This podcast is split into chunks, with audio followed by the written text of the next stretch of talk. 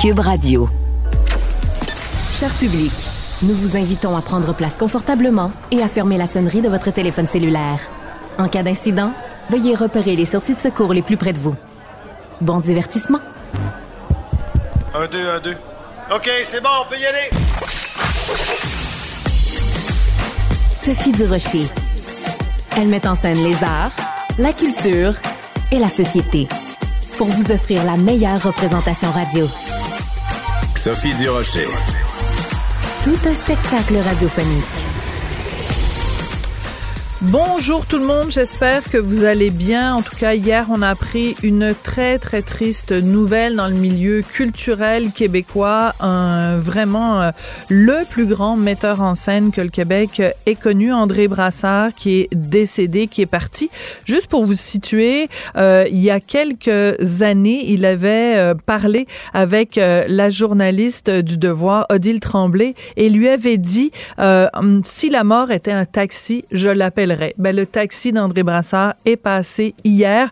J'avais envie, bien sûr, d'en parler avec son grand complice, celui avec qui, il y a plusieurs années de ça, ils avaient créé la pièce Les Belles Sœurs, euh, un texte écrit par Michel Tremblay, mis en scène par André Brassard, une complicité qui a duré pendant des années. Michel Tremblay est au bout de la ligne. Bonjour, Michel. Bonjour. Michel euh, Tremblay, d'abord euh, mes condoléances. Perdre euh, un complice, un, compagnon de route, ça doit être très difficile. Comment tu as réagi, Michel, quand tu as appris la nouvelle? Ben, on, s'y attendait. D'abord, merci pour les condoléances. on s'y attendait depuis assez longtemps parce qu'André était à l'hôpital depuis depuis deux mois. Mais c'est toujours la même chose dans tous les gens qui euh, qui, qui, connaissent cette façon de, de, s'en aller d'un être qu'ils aiment, ils, s'y attendent. Et on pense qu'on se prépare, mais quand ça arrive, c'est sûr que on est, on est sous le choc. Moi, j'ai été sous le choc toute la nuit. J'ai eu, j'ai eu beaucoup de difficultés d'abord à dormir, bien sûr, mais j'ai eu beaucoup de difficultés à, à ressentir les choses. J'étais comme euh, gelé. Et là, maintenant, presque 24 heures plus tard, les sentiments commencent à revenir, là. Mais ça a peu du temps. C'est comme vraiment comme j'avais l'impression que mes sentiments étaient gelés. J'étais, j'étais, j'étais sous le choc, probablement. Et ces sentiments-là, c'est quoi? Ce qui devient euh, en premier, euh, bien sûr, euh, la, tristesse, mais plus profondément, plus précisément, avec la... Ben, il, y a, il y a à la fois la, la grande amitié et, et, mêlée à la nostalgie parce hmm. que euh, on n'a pas travaillé ensemble depuis 2004 parce qu'André euh, euh, a eu un AVC en 99, puis il a travaillé jusqu'au début des années 2000. Donc, ça fait longtemps qu'on a travaillé, ce qui fait que les sentiments que j'ai pour lui, qui ont toujours été les mêmes, me reviennent, mais avec une nostalgie, parce que ça fait longtemps qu'on n'a pas travaillé et on a eu tellement de plaisir, on a eu tellement de fun. Ça a été tellement, c'était 38 ans. On a travaillé ensemble presque pendant 40 ans. Alors, ces 40 années-là me reviennent euh, euh, euh, vraiment en nostalgie, les, les, les, les, premières, les, les, répétitions, et quand j'écrivais des textes, les, discussions qu'on avait, puis l'amitié qui nous liait, tout ça, tout ça revient et probablement que d'ici 24 heures, ça va, ça va, ça va revenir au complet aussi. C'est très particulier quand même le Québec parce que toi et André, deux hommes, vous avez donné la parole aux femmes québécoises comme elles ne l'avaient jamais eu avant. C'est quand même une drôle de, situation de se dire que avec tous les personnages féminins que tu as créés, que ce soit deux gars qui aient donné la parole aux femmes au Québec. C'est particulier quand même, Michel. Ouais, c'est pas, c'est pas à moi qu'il faut, faut demander de l'expulser parce que je ne sais pas. C'était de l'empathie, probablement. Probablement qu'on avait plus d'empathie pour les femmes que pour les hommes. Euh, ça, je l'ai compté 100 fois. J'ai été élevé par des femmes dans, dans une ville où il y avait peu d'hommes parce qu'ils étaient partis à la guerre. Alors, la, la, la, les premières critiques que j'ai entendues, les, euh, sur la société, au sujet de la société, me venaient des femmes. Alors, peut-être que en tout petit enfant, j'ai épousé leur cause sans trop m'en rendre compte. Mais il y a aussi le fait, pour ce qui est du théâtre, c'est que j'avais, euh, avec dans nos discussions, on avait, remarqué que le théâtre, c'est nord-américain en général, et euh, québécois en particulier, était souvent un théâtre d'hommes écrit par les hommes pour les hommes et dans euh, des pièces dans lesquelles les femmes étaient souvent secondaires et comiques. Oui. Euh, et, ça, ça, nous, ça nous dérangeait parce que il y avait Marcel Dubé qui avait écrit Florence, qui est un très beau personnage, mais en général, c'était ça. Et c'est ce qui m'a envie de. Je ne sais pas si maintenant, 50, 5 ans plus tard, on dit que j'ai donné euh, le droit de parole aux femmes, mais je ne sais pas si c'est l'intention que j'avais. Je voulais les entendre s'exprimer sur une scène, mais ça, ça n'était pas, comment dire, ça, ça n'était pas politique, ça n'était pas euh, je vais je vais maintenant leur donner le droit de parole.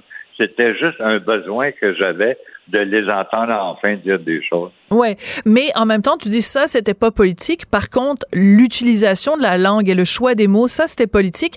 J'aimerais qu'on écoute un petit extrait, donc, de Feu, ton ami André Brassard, qui s'exprime justement au sujet de la langue qui est apparue au théâtre. Je pense qu'il faut le faire en joie. C'est malhonnête de le faire autrement, parce que moi, il n'y a rien que je trouve plus outrageant que de voir sur une scène un plombier dire toi et moi. Oui, un plombier qui dit toi et moi au Québec, ça n'existe pas. Un plombier au Québec qui dit toi puis moi. Et toi et André, vous avez contribué à donner cette parole-là. Oui, ben c'est oui. On trouvait, on trouvait tous les deux que le euh, mon Dieu, comment dire, que le, théâtre québécois utilisait une, langue un, petit peu aseptisée, une langue québécoise, un, un joual aseptisé, si vous voulez. Mais il faut, il faut aussi penser que si euh, M. Gino ou Mme Loranger ou M. Dubé avaient écrit des belles-sœurs à leur époque, la pièce aurait été censurée. C'est-à-dire qu'ils ont fait hmm. du mieux qu'ils pouvaient. Ils ont écrit d'excellentes pièces à une époque où, s'ils avaient essayé d'aller aussi loin qu'on est allé euh, dans ma génération, ils, les pièces n'auraient pas été, euh, n'auraient même pas été produites. C'est très intéressant. Tu as tout à fait raison de le, de, de le souligner. En fait, oui, vous parce qu'on dit toujours, ah oui, Tremblay, euh, le joie, il a mis le joie, euh, tout ça. Mais il ne faut pas oublier qu'il y a des auteurs qui, qui ont fait la même chose avant, mais qui n'avaient pas le droit d'utiliser la langue que j'ai.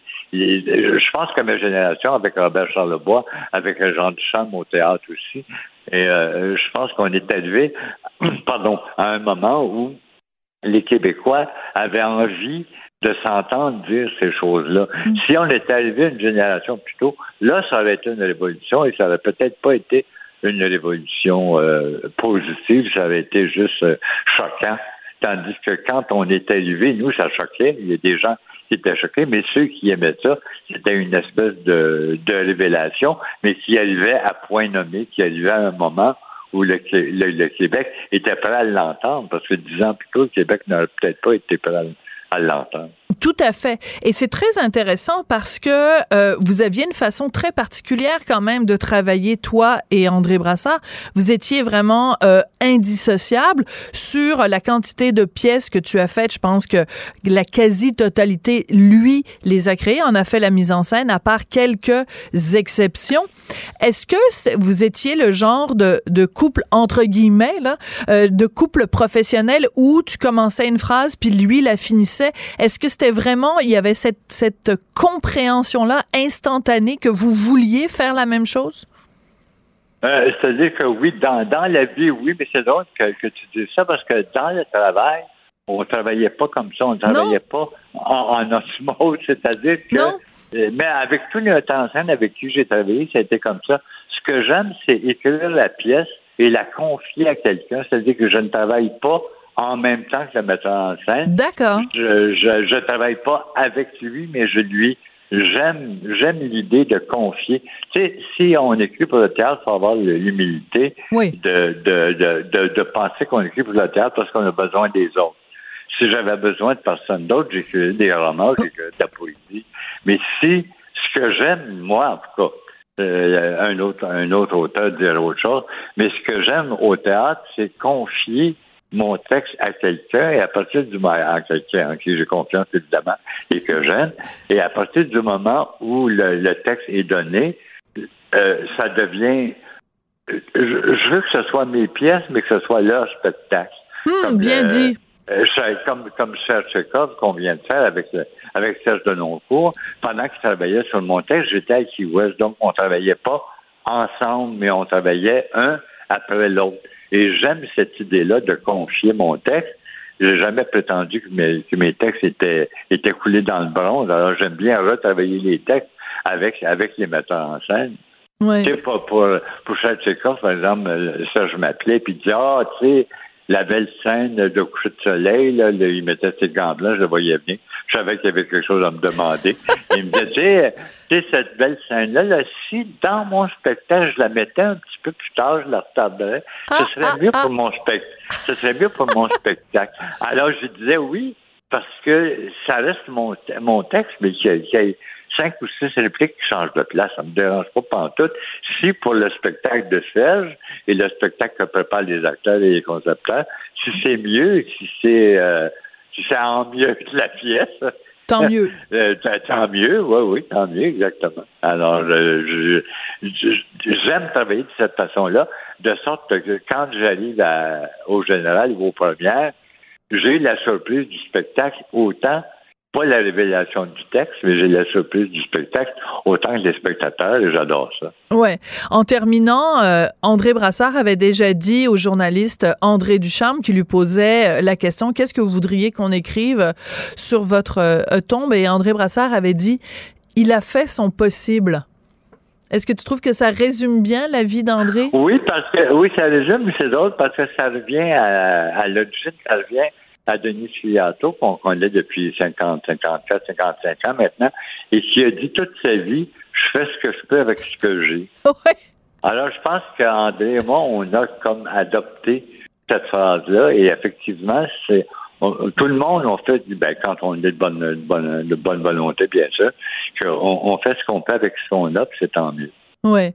Alors mes condoléances euh, à nouveau, Ben, Michel. merci encore. T'es comme euh, or- orphelin de metteur en scène Oui, et donc euh, c'est important aujourd'hui de, de souligner, souligner tout l'héritage que nous a légué André Brassard. Merci beaucoup Michel d'avoir pris le Merci temps aujourd'hui. remercie.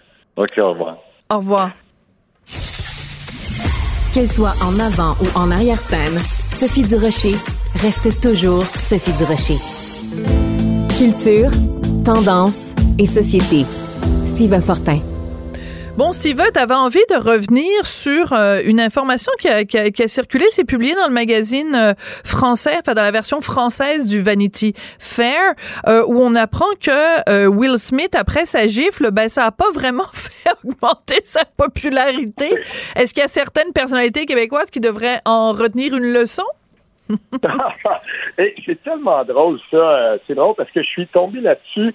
Euh, ça m'a bien fait rire. Premièrement, euh, il faut comprendre que ça fait longtemps, hein, ça fait plus de 40 ans que il y a différents organismes ou en tout cas sites ou, compagnies qui mesurent l'importance, la popularité des grandes vedettes américaines. Ça, ça fait longtemps que ça dure. Et le Vanity Fair va, dans un texte d'aujourd'hui, réfère à un organisme, si on veut, là, une compagnie qui s'appelle euh, VIP Plus et qui euh, et qui mesure donc euh, la, la, la, si on veut la cote de, pop- euh, de, de popularité. On peut le faire euh, jusqu'à quatre fois par année et euh, selon cet organisme-là, donc euh, on est capable de dire ben voici en décembre euh, 2022 ou en janvier 2022 la cote de popularité de Will Smith était X et puis on l'a mesuré donc bien sûr là, après les Oscars la gifle il y a Chris Rock on a aussi on est aussi voir du côté de Jada Pinkett Smith bien entendu la conjointe euh, parce qu'on se souvient hein, c'est une blague mal placée, Will Smith se lève, euh, la gifle. euh, moi, comme d'autres, hein, c'est drôle parce que j'écoutais pas les Oscars en direct, mais tous mes réseaux, euh, et, et là, je parle de toutes les plateformes, tous mes réseaux se sont enflammés. Mhm. Tout à coup, j'ai dit, mais voyons, qu'est-ce qui se passe? Fait que tout de suite, instantanément, quelques minutes après, on a déjà des gens qui ont coupé la scène. Et je te dirais là que 50% des gens que je suis disaient c'est arrangé, puis un autre 50% disaient non, non, non, c'est, ça ne l'est pas, c'est vraiment arrivé, c'est comme ça.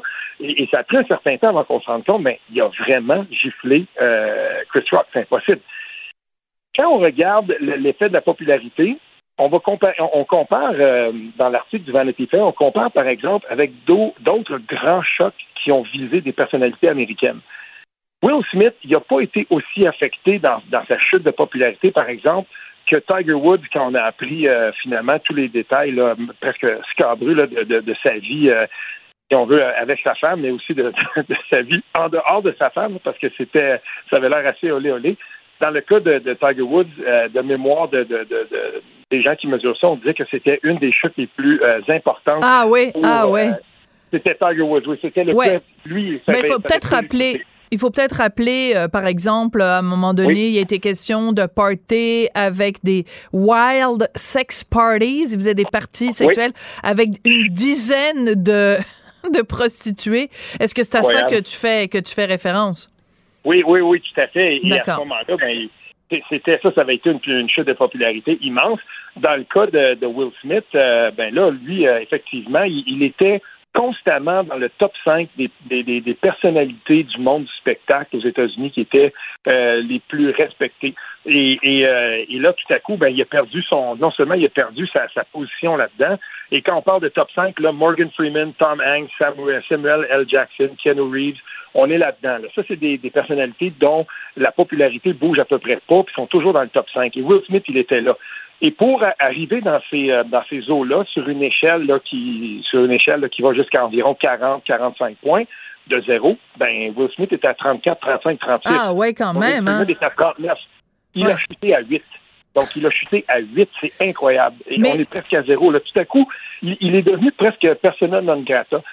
J'ai recherché, j'ai essayé de trouver, euh, mis à part le, le, le, les, espèces de palmarès qu'on publie une fois de temps en temps, perception positive, perception négative des artistes au Québec. Euh, je veux dire, c'est à peu près tout le temps les mêmes personnalités là, qu'on voit qui sont au top de ça.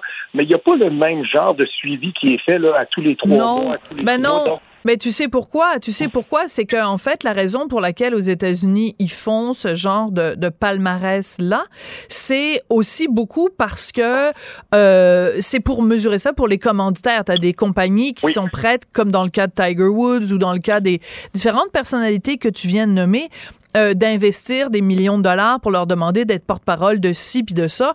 Et pour ces compagnies-là, c'est extrêmement important de savoir où la vedette se situe sur le palmarès au Québec, bon, ben, je veux dire, on vient d'apprendre qu'il y a Marie-Lou de trois fois par jour qui devient porte-parole pour Hyundai, euh, parce que, évidemment, euh, il y a eu la déconfiture de Guillaume le Métis-Vierge.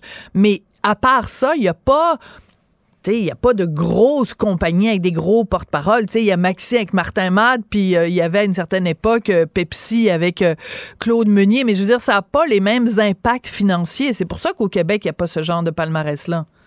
Ah oui, c'est vrai. Et, quand tu parles au Québec, moi, c'est drôle, hein, quand tu parles de ces, de, ces personnalités-là qui ont prêté leur voix ou leur image, moi, je pense à la voix aussi de Dan Bigra avec le RAM. Euh, on lui avait reproché à un moment donné parce que Dan Bigra, il, il, il flash à gauche beaucoup. Il est porte-parole pour le gros Dodge Ram très polluant et tout ça. Mais c'est vrai. Et dans le cas de Guillaume le Vierge, euh, ça s'est passé quand même aussi euh, assez rapidement. Là, la, la, perte euh, ça prend pas grand-chose finalement pour que, euh, à un moment donné, des, contrats publicitaires euh, se perdent. Et quand on regarde ce qui se passe avec Will Smith, ben, euh, si on scrute un petit peu plus loin, on se rend compte que, en fait, dans son cas, l'image pourrait être ternie, c'est ce qu'on dit, pourrait être ternie de façon pas mal plus longue qu'on pense.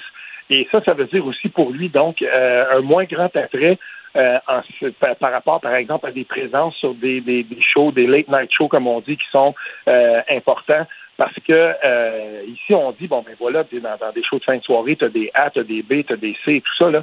Mais euh, je veux dire, Will Smith, c'est un A, c'est un A à, à perpétuité s'il ne fait pas ça. Là. Il y a toujours eu une, une image, quand on regarde ces classements-là, il y avait une image qui, qui, qui était là, sans faire, et tout à coup, ben euh, euh une bonne claque sur la gueule, et puis c'est terminé, tu dégringoles, et c'est à se demander maintenant où sera sa place dans cet échiquier-là euh, il n'est pas à plaindre, je veux dire, son avenir est fait, c'est pas ça que je veux dire, mais dans le sens où ça prend finalement euh, pas grand chose et grand chose à la fois parce que pour gifler comme il l'avait fait, c'est tout un c'est tout un truc. Moi, ça m'a fait penser aussi à Guillaume Lepage euh, qui prend la statuette. Richard Desjardins se pointe pas sur scène. Ouais. il y avait eu des réactions très négatives qui avaient été faites et tout ça. Puis en fin de compte, l'image de Guillaume Lepage a peut-être été affectée pendant quelques semaines, mais en gros, il n'a pas parti de ça. Je pense pas qu'il ait parti euh, de manière très très importante de ça. Et quand on regarde les derniers les derniers palmarès des, des, personnalités au Québec, ben, je veux dire, Guillaume Lepage est encore et toujours en haut et, et il maintient sa tribune. Euh, importante de, de, tout le monde en parle et ça, ça lui assure pour moi une visibilité euh, qui, qui, qui, va continuer à le placer là parce qu'il mène encore la barque de tout le monde en parle avec euh, selon moi, en tout cas, avec une, certaine adresse.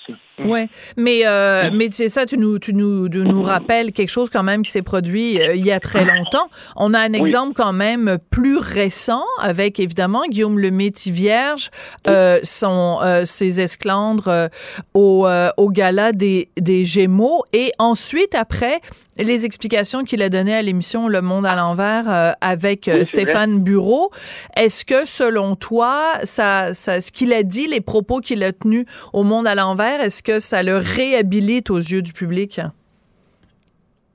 Du moins, c'était plus cohérent que les premières explications qu'on a entendues tout de suite après. Et ça prenait ça, là, parce que c'était c'était vraiment pas euh, c'était vraiment pas clair euh, exactement là le, c'était quoi le but de, de, cette espèce d'intervention soudaine ou euh, du fait que Guillaume le Métivier pendant ce gala précis là décide d'arriver comme ça de s'imposer sur scène et puis de prendre le micro parce qu'on n'est pas habitué à ça les gars-là, pour, pour, pour ceux qui ont déjà assisté, je veux dire, c'est, réglé au quart de tour. Il n'y a, a, pas beaucoup de place euh, à l'improvisation, sinon que dans les remerciements.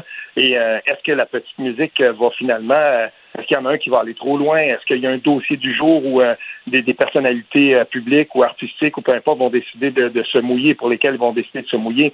Mais est-ce que, est-ce que Guillaume, le métier vierge, a fait quand même? C'est, c'est, c'est assez, euh, assez rare là, dans notre univers, euh, si on veut, là, de, pour ce type de gars-là.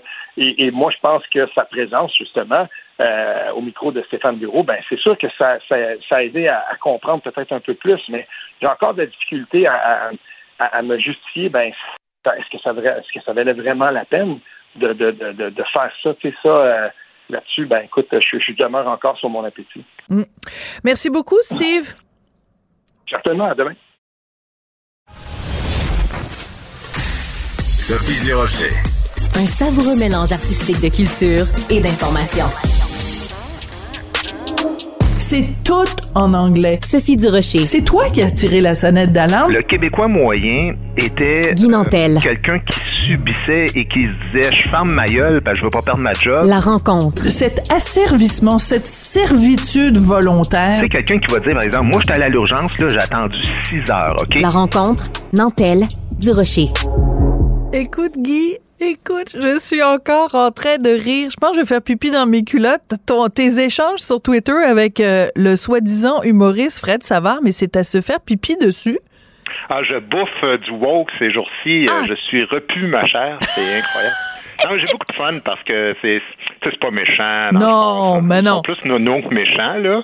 Mais euh, non, il faut. Moi, j'ai j'ai Ouais. décidé d'adopter la position euh, suivante. C'est, euh, tu sais, moi, je, je m'attaque pas aux personnes en général dans la vie, mais si je marche sur la rue puis que quelqu'un me donne une claque sur la j'ai tendance à répliquer. Euh, et c'est pas mal la même chose que je fais dans l'univers virtuel. Alors, il y en a qui ont mal pris que le, le- le- ma sortie à tout le monde en parle, euh, soit dit en passant, ma sortie qui a été purement provoquée justement par Guilla et non pas par moi. Je suis pas allé là pour euh, pour faire euh, Ben non, ce soit comme règlement de compte. Mais euh, il va falloir que ces gens-là apprennent à vivre avec le concept de la démocratie. C'est bien de valeur, mais c'est ça qui est ça et ils sont pas porteurs de la vertu. Alors j'ai totalement le droit de défendre les idées si elles sont pas violentes. Je vois pas en quoi les gens essaieraient de, de, de me boucher et c'est vraiment ça qui essaye de me réduire au silence. Puis ça marchera pas. Donc euh, les Douité et Fred Savard et euh, Catherine Dorion hier et, et d'autres euh, ne me font pas peur. Mais non, mais c'est parce que c'est drôle. Tu sais, je veux dire, c'est ton métier d'être humoriste. Et là, tu me fais rire parce que Fred Savard, il y a eu comme une chicane puisqu'il t'a reproché. Et en fait, il, il a- il t'a reproché que tu sois, à Richard et moi, notre humoriste préféré. Premièrement, il sait pas. C'est peut-être pas toi. C'est peut-être Michel Barrette. C'est peut-être un autre. ben non, Et- sait que c'est moi. Non. Et euh, par contre, euh, non, tu es notre préparateur de spaghettis préféré. En tout cas, ton spaghetti est vraiment bon, donc c'est ce que je vais répondre à Fred Savard. Non, mais ça me fait beaucoup rire les gens qui, euh, pour faire bien, euh, pour bien paraître auprès de la petite clique du plateau, euh, pensent que il suffit de cracher sur euh, Richard Martineau et moi. Puis là, ils vont avoir leur patch. Tu sais, c'est comme les Hells Angels. Il faut que tu, euh, faut que aies tué quelqu'un pour avoir tes patchs des Hells. Ben, pour avoir tes patchs de la clique du plateau, pour bien paraître auprès, justement, de Guilla et d'autres, ben, il faut cracher sur Sophie et Richard. Fait que lui, il pensait que ça allait se retourner en sa faveur.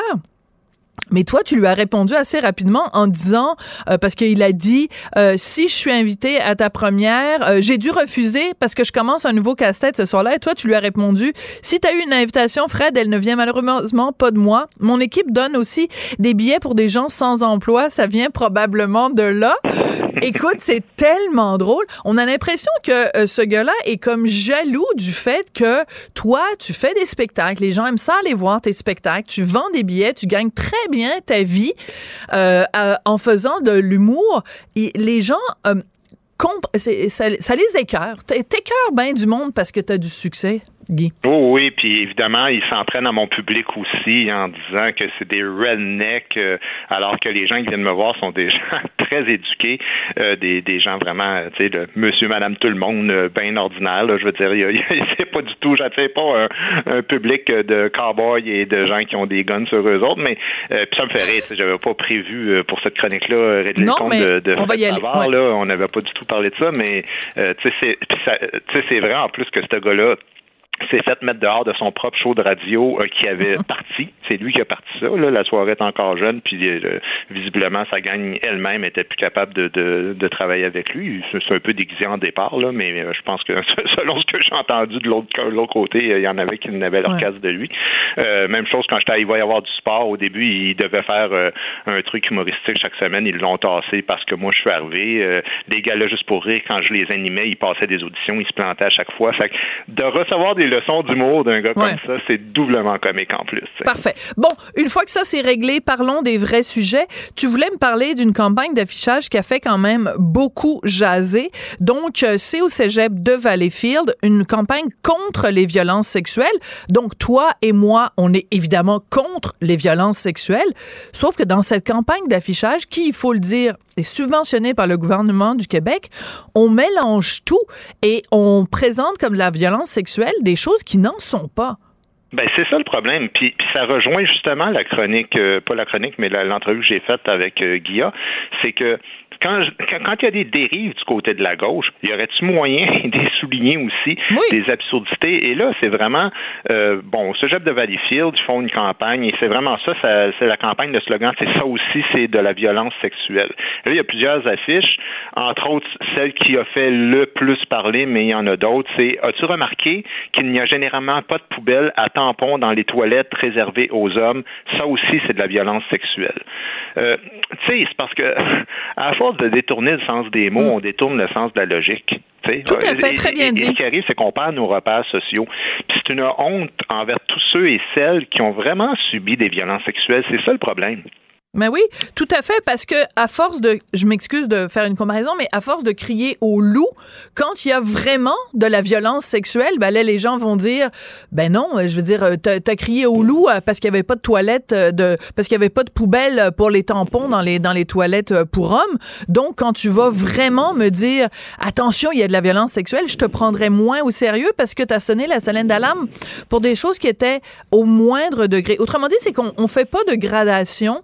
On fait pas de, de, différence entre quelque chose qui, je pense pas qu'il y a personne qui est roulé en boule parce que dans les toilettes euh, pour hommes, il n'y a pas de, de, trucs réservés aux tampons. Alors, il faut comprendre ce qu'il y a derrière ça. C'est qu'évidemment, si tu es un homme transgenre et que tu as encore donc ton appareil euh, euh, génital et que donc tu as des menstruations et que donc tu as des tampons, si tu utilises les toilettes pour hommes, c'est sûr qu'il n'y a pas prévu d'avoir des petites poubelles spéciales qu'on a, nous, du côté des filles, où on peut déposer nos tampons et nos serviettes sanitaires.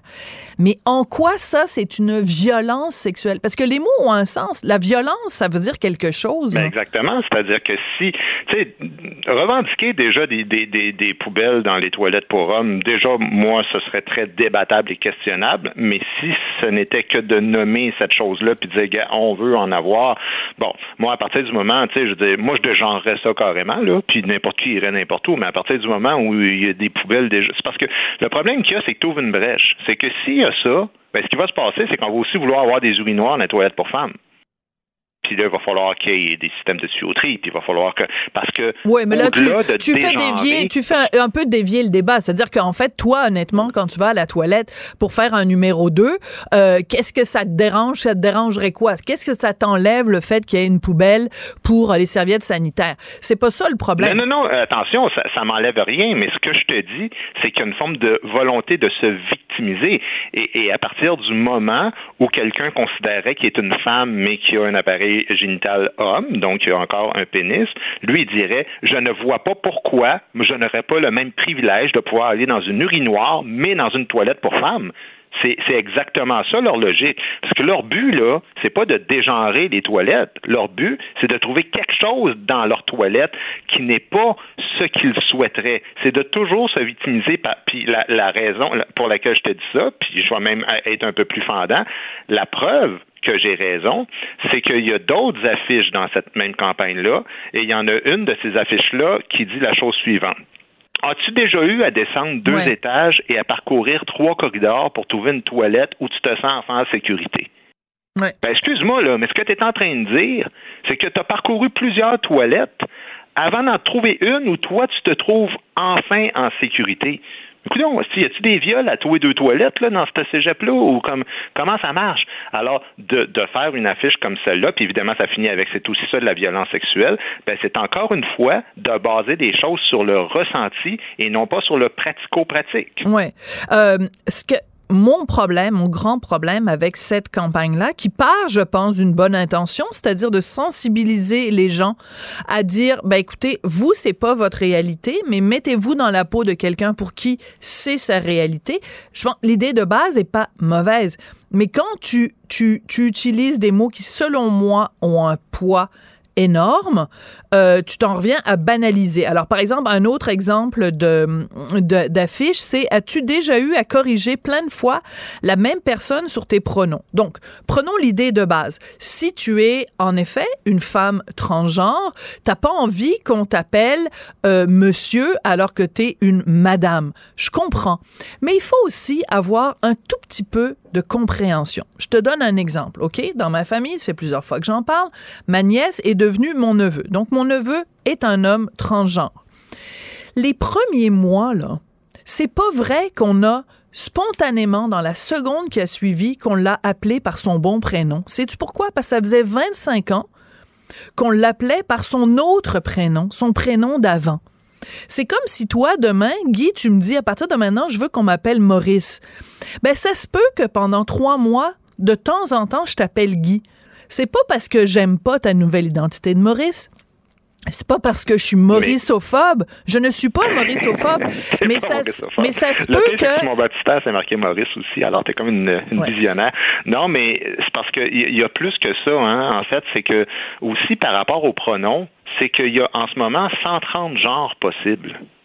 Alors, euh, toi, l'exemple que tu donnes, qui est un bon exemple, ben, c'est l'exemple d'une personne dans toute une famille. Mais il y a aussi, par exemple, tu es un enseignant. Puis à la commission scolaire euh, de Montréal en ce moment, il y a vraiment une règle comme quoi que c'est que c'est une forme de discrimination de harcèlement. Si tu donnes pas le bon pronom aux, aux- jeunes qui, qui déterminent un pronom qui est évidemment pas euh, il ou elle euh, le standard. Mais là, là, s'il y a 30, 130 genres, il y a au moins 130 pronoms aussi. Alors, Ouais. tu sais, à un moment donné, là, ça se peut aussi que c'est le cas de Jordan Peterson à l'université Ouais, ouais. euh, tu sais, à Toronto qui a dit écoute, là, moi j'enseigne dans une classe, à un moment donné, là, le yel à un, puis le yul à l'autre, puis le blouk, puis le cloum, puis le euh, non. Non. Tu sais, moi, Ouais. vous me direz euh, monsieur ou madame, là, mais à un moment donné, il faut que ce soit fonctionnel. Le langage, ça sert à ça aussi. Ouais, j'ai un bon exemple pour toi, puis on va se quitter là-dessus. Euh, j'ai entendu parler cette semaine d'un cas d'une école où il y a euh, une personne non binaire, donc qui étudie à cette école-là, et mais elle n'a pas encore choisi la personne. n'a pas encore choisi son nouveau prénom. Donc, pour l'instant, mettons qu'elle s'appelle Isabelle. OK? Donc, elle s'appelle Isabelle. Elle n'a pas encore choisi son nouveau prénom, mais en attendant, donc, on continue à l'appeler Isabelle, mais elle veut, euh, cette personne-là, qu'on dise il. Ben, imagine-toi dans la tête des profs, t'as quelqu'un qui s'appelle encore Isabelle, mais elle veut qu'on dise il. Ben, ça se peut que de temps en temps, les profs, ils se trompent parce que, ben, ça fait une coupe d'années que quand il y a quelqu'un qui s'appelle Isabelle, c'est un il. Bon, ben, tu comprends, mais ça veut pas dire que les profs sont transphobes ou que les profs sont bornés ou que les profs sont rétrogrades. Ça veut juste dire que ça se peut qu'on se mélange à un moment donné. Merci beaucoup, Guy. On se reparle demain. on se parle demain. OK, ciao. Elle se déplace du côté court au côté jardin pour couvrir tous les angles de la nouvelle. Pour savoir et comprendre, Sophie Durocher. Il a fallu que je me batte pour garder ce livre entre mes mains parce qu'au bureau, toutes les filles qui travaillent au bureau voulaient me le voler. Oui, c'est vrai, Marianne. Ce livre, c'est Au lit avec Anne-Marie, d'Anne-Marie Ménard, que vous connaissez bien parce qu'elle est très présente sur les médias sociaux. C'est vraiment quelqu'un qui arrive à euh, vulgariser, à simplifier, à expliquer, à démystifier la sexualité en général et en particulier la sexualité féminine. Donc, son livre vient de sortir aux éditions Pratico et en plus, ça nous fait le plaisir d'être en studio. Bonjour Anne-Marie. Merci de me recevoir. Ben, écoute, habituellement, euh, quand je lis un livre, euh, je note, j'entoure et tout ça. Et euh, là, il y a plein de nouvelles expressions que j'ai apprises. Alors, si c'est, si t'es d'accord, Anne-Marie, j'aimerais que tu prennes le temps de nous les expliquer. C'est beaucoup des expressions anglaises, mais c'est pas grave. Dans, dans ce cas-ci, je vais te pardonner parce que c'est peut-être difficile à traduire. Dans ce livre-là, tu nous parles, par exemple, du pleasure mapping. Explique-nous pour le bénéfice de nos auditrices et auditeurs ce que c'est le pleasure mapping? En français, c'est la cartographie du plaisir. Donc souvent on garde les noms en anglais parce que les études en sexologie sont peu nombreuses et elles sont faites majoritairement en anglais. D'accord, excellente explication. Oui, des fois c'est difficile de traduire en français pour vraiment donner euh, l'explication juste. Donc la cartographie du plaisir, c'est une excellente technique pour apprendre à connaître son corps. Ça se fait seul ou avec partenaire. Donc je suggère souvent de commencer à le faire seul. Euh, parce que c'est plus facile d'expliquer le chemin quand il a déjà été. Euh, quand on arrive avec... C'est comme la carte pour se rendre à Québec. Rends-toi à Québec, puis après, tu diras à ton chum comment se rendre. Exactement. C'est comme un GPS du sexe, finalement. Exactement. C'est difficile d'expliquer le chemin les yeux fermés. Donc, avec la cartographie, on s'explore, on se découvre, on apprend à se connaître. C'est plus facile de communiquer ce qu'on veut après ça à notre partenaire. Et si on veut le faire à deux, ben on peut se faire des soirées cartographie du plaisir. Hmm. Une soirée pour toi, une soirée pour moi. OK, bon, je sens qu'il y a quelqu'un qui s'appelle RM. Je vais juste donner ses initiales, qui est peut-être en train de prendre des notes euh, en ce moment. non, mais c'est ça qui est formidable avec toi, Anne-Marie, et c'est pour ça qu'à chaque fois que je t'ai en entrevue, je trouve ça intéressant. C'est que, bon, d'abord, tu parles de sexe évidemment sans tabou, parce que tu es une professionnelle de la, de la, de la sexologie, mais aussi, c'est des choses simples, et en fait, c'est de se réapproprier parfois notre corps et aussi de nous réapproprier le désir parce que, quand même, on va se le dire, la pornographie a beaucoup euh, mélangé ou barouetté beaucoup d'images qu'on se fait dans notre tête. La pornographie joue malheureusement un très grand rôle dans notre éducation sexuelle et euh, ça fait en sorte qu'il y a des mythes qui sont perpétués. Euh, puis on est tout mélangé dans les scripts sexuels, dans les pratiques qu'on devrait apprécier. Surtout chez les femmes, euh, je te dirais que la pornographie est pas, est pas, euh, c'est pas représentatif des besoins euh, que les femmes peuvent avoir. Mais d'abord, elles passent leur temps à crier là. Je veux dire, à un moment donné, il faut se calmer là. Qui crie comme ça dans la vraie vie? Ouais, Non, personne. C'est très performatif. On n'est pas dans l'expérience, on n'est pas dans le ressenti. Euh, souvent, il y a absence de consentement également. On est focusé, c'est phallocentrique Hein, oui. Et d'ailleurs, c'est intéressant parce que dans ton livre, on apprend que dans la vraie vie, dans les vraies, les vraies relations euh, sexuelles, il y a seulement une femme sur cinq. Écoutez ça, les amis. Il y a seulement une femme sur cinq qui atteint l'orgasme par la pénétration. Donc, il y en a quand même 4 sur 5 qui trouvent leur, qui prennent leur pied autrement qu'avec un pénis, là. Oui, puis souvent, quand on parle de sexualité, on l'associe à la, à la pénétration. Donc, c'est vraiment la pratique sexuelle qu'on va valider, qu'on va normaliser le plus, alors qu'en réalité, oui, pour les hommes, c'est parfait, la pénétration, mais pour les femmes, ça, devient une pratique qui est pas nécessaire pour avoir du plaisir. Puis ça, je pense qu'on n'est pas habitué d'entendre ça. Puis c'est pas c'est pas un rejet du pénis, c'est pas un rejet de la pénétration, c'est juste de dire ben justement le fameux GPS dont on parlait tout à l'heure, des fois tu peux clignoter pour aller à droite, des fois tu peux clignoter pour aller à gauche, mais arrêtez de toujours clignoter pour aller du même bord là. Définitivement, si je pense qu'on est un peu euh, on, veut se défaire de la, la formule entrée repas dessert. Le repas principal, ce n'est pas que la pénétration. On veut Oui. être dans un buffet, là. Un all you can eat, un Oh, bon. J'aime euh, ça. Eh, quelle belle image. Ouais. Oui, j'adore ça, le buffet. Alors, euh, donc, dans ce buffet, il y a aussi le, une autre expression anglaise, le pussy gazing. Oui. Alors, raconte-nous, c'est quoi? Donc, le pussy gazing, euh, c'est d'observer en fait sa vulve. OK? Tout simplement. Donc, c'est vraiment une pratique que peu de femmes vont avoir fait dans leur vie. Je suis certaine qu'il y en a beaucoup qui nous écoutent en ce moment qui ont jamais même pris le temps de regarder de quoi avait l'air leur vulve. La dernière fois qu'on a fait ça, je veux dire, tout le monde va dire ben, c'est ridicule, mais en même temps, on s'attend à recevoir beaucoup de plaisir euh, de cet endroit-là de notre corps.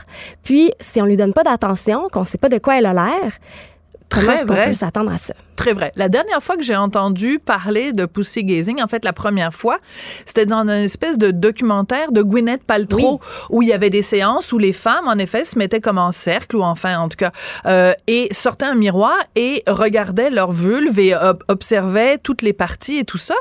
Et c'est super éducatif. C'est drôle parce que on connaît plein d'aspects de notre corps, puis nous, les femmes, on est toujours en train de se regarder dans le miroir. Tout le Mais il y a un endroit où on se regarde jamais dans le miroir, c'est justement entre nos deux jambes, c'est quand même bizarre. Oui, c'est vrai. Puis juste l'idée de se mettre un miroir entre les deux jambes peut créer un certain malaise pour certaines personnes. Ouais, pourquoi? Ben parce qu'il y a tellement de messages aussi qui sont erronés, euh, qui sont passés dans la société au niveau de, de- du sexe des femmes, donc de la vulve. Euh, on va dire que c'est sale, que c'est mal propre. On va en pharmacie. Ça sent pas bon? Ben c'est aller en pharmacie, le nombre de de, de, de, de savons qu'on va retrouver pour se laver, alors qu'on va dans l'allée des hommes, ils ont des shampoings 8 en 1, eux là. Ils se lavent le, le crâne puis le dessous de pied avec, euh, puis je veux dire, ils se lavent toutes là avec la même bouteille là. Mais il n'y a pas de shampoing pour pénis? Il y en a pas. Mais peut-être qu'il devrait y en avoir. Peut-être, oui. Peut-être. Mais tu as tout à fait raison. On a, on a aussi euh, beaucoup cette idée-là que euh, parce que c'est. C'est- aussi parce que c'est plus. euh, caché. Enfin, on, le sait, Oui. l'appareil génital de l'homme, c'est quelque chose d'extérieur. Chez la femme, c'est quelque chose d'intérieur. Donc, on n'a pas nécessairement le même rapport non plus. Si on avait la vulve en plein milieu du front, euh, ce serait autre chose. Mais il se trouve que là, c'est, tu comprends, il y a ce Mais oui. côté d'intimité là aussi qu'il faut pas, qu'il faut pas nier. Euh, ce que j'adore dans ton livre, c'est que tu parles de tout. Et moi, selon moi, un des plus grands mythes, un des plus grands tabous, c'est la masturbation. Oui. OK? Euh, je me souviens, il y a des années de ça, l'humoriste Maxime Martin avait dit la prochaine fois que vous écoutez les nouvelles avec Bernard de Rome, il faut vous imaginer Bernard de Rome en train de se masturber. Mais non, mais je trouvais ça extraordinaire qu'il dise ça parce que on le fait tous, même les enfants se masturbent. Alors pourquoi il y a encore ce si grand tabou sur la masturbation et en particulier la masturbation féminine? Mhm. Euh, ça parle de l'adolescence au niveau de la masturbation. Euh, on va vraiment voir un double standard entre les hommes et les femmes à partir de l'adolescence. Ah oui, c'est là que ça commence. C'est là que ça commence. C'est comme si la masturbation, puis euh, vous le disiez là, avant, c'est plus organique pour un homme de découvrir son sexe que pour une femme parce que c'est là. Il y a une, une érection, c'est le réflexe du corps. Oups, une érection. Mais nous, notre érection, elle est interne. Parce que oui, les femmes aussi entrent en Oui, le érection. clitoris est, est en érection. Exactement. Donc, à l'adolescence, c'est comme un rite de passage, de euh, se masturber, d'éjaculer également. Les hommes entre eux vont beaucoup en parler, mais chez la femme, c'est comme si on doit être euh, secrète, discrète avec ce genre de choses-là. Puis, euh, on va moins donner la permission aux femmes de s'explorer euh, à l'adolescence direct en partant. C'est vraiment très dommage. En tout cas, il y a vraiment, on pourrait parler pendant des heures, Anne-Marie, de ton livre. En plus, il y a toute une section sur, euh, bon, évidemment sur la pornographie, mais aussi sur euh, le manque ou euh, la faiblesse de l'éducation sexuelle dans les écoles québécoises. Bref, je recommande à tout le monde de lire ce livre-là. De toute façon, je vais me le faire voler. Là, je vais sortir de studio. Puis regarde, elles sont là, elles sont en régie, déjà prêtes à me voler mon livre au lit avec Anne-Marie. Merci de continuer à faire ce travail-là, de démystifier, d'utiliser les vrais mots pour Mm. dire les vraies affaires. Ça, c'est tellement, tellement important. C'est pas un oui-oui, c'est pas un yi-yi, c'est pas un ya-ya. Ça s'appelle une vulve. Merci, bonsoir. Merci, Merci. beaucoup, Anne-Marie. Merci à Marianne Bessette qui va très bientôt me voler ce livre-là à la recherche. Merci à Charlie Marchand. Peut-être tu vas me le voler aussi, Charlie. Hein? On sait jamais. Euh, Charlie Marchand, donc à la réalisation, la mise en onde. Merci beaucoup à vous aussi de nous écouter à Cube Radio. Cube Radio.